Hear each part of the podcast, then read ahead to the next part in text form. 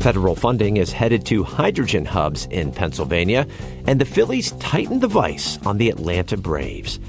Welcome to the Morning Agenda, WITF's daily news podcast where the only agenda is you.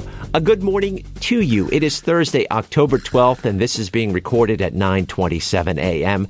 I am Tim Lambert, your host on this daily trip around the region's top stories. Back from about an eight-day vacation, rested, ready, and raring to go. So let's get started. Two proposed regional hubs designed to produce, distribute, and utilize hydrogen fuel in Pennsylvania have secured federal funding. Susan Phillips, who's with our partner WHYY in Philadelphia, reports it's part of President Joe Biden's effort to cut the use of fossil fuels. The 2021 bipartisan infrastructure bill allocated $7 billion for six to 10 hydrogen hubs. The Mid Atlantic Clean Energy Hub, or MACH 2, will get $750 million, according to a Reuters report. MACH 2 competed with about 30 other proposals nationwide. Another hub located in western Pennsylvania, eastern Ohio, and West Virginia will also be funded. When used as a fuel, hydrogen emits only water, but the production of hydrogen requires energy. Hydrogen can be produced by natural gas, renewables, or nuclear power. Now, President Biden plans to announce more details about the funding at an event tomorrow in Philadelphia. State lawmakers tasked with reinventing how Pennsylvania public schools are funded have heard expert testimony in Pittsburgh. Jillian Forstadt with our partner WESA reports educators highlighted the needs of high school career and technical programs. Darby Copeland is with the Parkway West Career and Tech Center in Allegheny County. He says Pennsylvania's current funding model for career training programs like his relies too heavily on contributions from local school districts. As long as those costs are put on the backs of school districts that are already struggling, uh, expansion is just not going to happen. It's not because they don't want to. It's not because they don't care about career and technical education or, or the kids that attend it they have to take care of home first. Copeland says these schools need additional funding from the state to offer and maintain training programs that keep up with industry standards. Lawmakers will consider technical education as they rework how the state currently funds its K through 12 schools. That comes at the mandate of a Commonwealth Court judge who found the state wasn't providing students the resources for an adequate education. Authorities say a confrontation between several people at a private party inside a western Pennsylvania community center led to gunfire that killed one man and wounded eight other people. The shooting early Sunday inside the Chevy Chase Community Center in Indiana County sent people diving from windows and bolting through doors. One critically wounded person is expected to survive, and all others are stable or have been discharged. The wounded include two students from the nearby Indiana University of Pennsylvania and three from Waynesburg University. Latino economic output in Pennsylvania is among the highest in the country, according to a recent study by the nonprofit Latino Donor Collaborative. My colleague Gabriela Martinez has more on what's driving that growth. Compared to states such as California and Texas, Pennsylvania has a small and relatively newer Latino economy but it is growing quickly, says Jose Jurado, research economist at Arizona State University and lead author of the study. In Pennsylvania specifically, um, the Latino gross domestic income there is $36 billion, and that's 4.2% of the state's gross domestic income. It's a relatively small economy, but it's accounted for 18.5% of the entire state's GDI, uh, with GDI meant gross domestic income, between 2011 and 2021. Jurado says that while the state is growing at a rate of 1.1% per year, the Latino subeconomy is growing at 6.2%, and adds Latino workers make up almost 8% of the Commonwealth's labor force. A father son duo have now both been convicted for crimes related to the January 6th attack on the U.S. Capitol. My colleague Robby Brod reports the son has accepted a plea deal from federal prosecutors. James Rahm III, a 27 year old arrested in Philadelphia last year, pleaded guilty to a misdemeanor disorderly conduct charge for his involvement in the January 6th Capitol riot. Rahm had been laid off from a construction job in Philly when he traveled to Washington, D.C. with his father in support of false claims that Trump won the 2020 election. Video footage shows Rahm and his father leading a crowd that pushed past Capitol Police and forced their way into the Capitol building.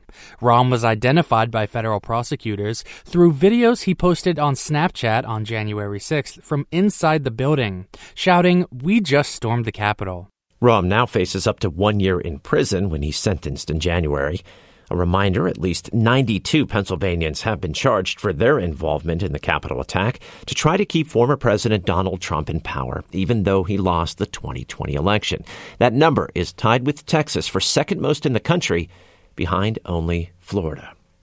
And Philadelphia's Bryce Harper put on a show in the postseason, hitting a three run home run and a solo shot to lead the Phillies to a 10 2 win over Atlanta in Game 3 of the National League Division Series. The Phils took a two games to one lead and can advance to the NL Championship Series for the second straight season with a win at home today.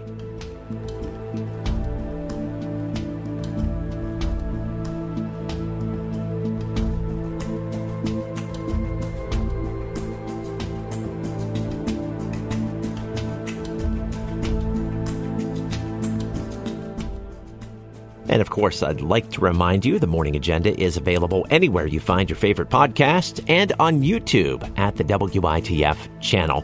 And if you like what you hear, please share it with your friends and on your social media platforms. You can play a big part in spreading the word about the Morning Agenda.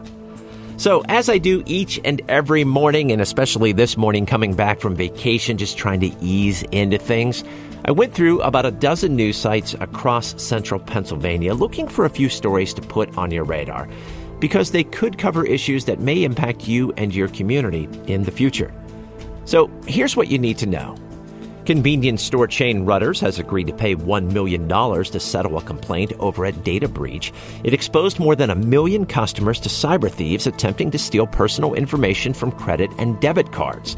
The York Daily Record reports the state attorney general's office detailed how information from more than 1.3 million credit or debit cards was accessed electronically over a nine month span in 2018 and 2019. The exact number of victims isn't known, according to the attorney general's office, nor is the number of fraudulent transactions associated with the stolen card information. The company has also agreed to conduct and document a risk assessment, undergo an independent compliance assessment, and put security improvements in place. And a retired Midstate police chief has been charged in connection with the theft of nearly $7,000 from a Northumberland County fire company. The news item reports former Sunbury Police Chief Bradley Hare has been charged with one felony and three misdemeanor counts of theft by unlawful taking after allegedly stealing $6,924 from the Americus Hose Company Social Hall office this year. Now, at the end of August, Sunbury Mayor Josh Brosious said Hare was unavailable to the police department. City Council unanimously accepted Hare's retirement at Monday night's public meeting without comment or discussion.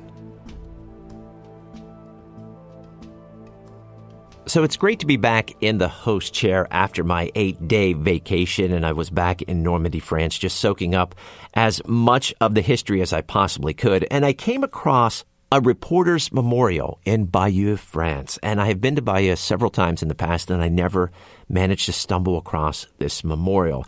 And today, this afternoon, the organization behind the memorial will be unveiling the names of 40 journalists who were killed in the line of duty in the past year.